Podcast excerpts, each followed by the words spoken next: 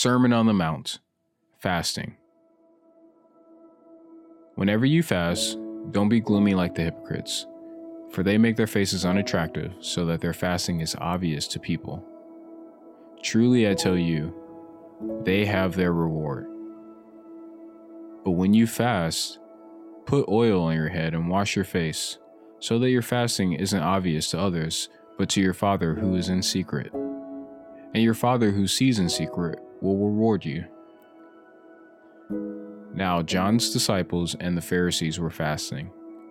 People came and asked him, Why do John's disciples and the Pharisees' disciples fast, but your disciples do not fast? Jesus said to them, The wedding guests cannot fast while the groom is with them, can they? As long as they have the groom with them, they cannot fast. But the time will come when the groom will be taken away from them, and then they will fast on that day. No one sews a patch of unshrunk cloth on an old garment. Otherwise, the new patch pulls away from the old cloth, and a worse tear is made.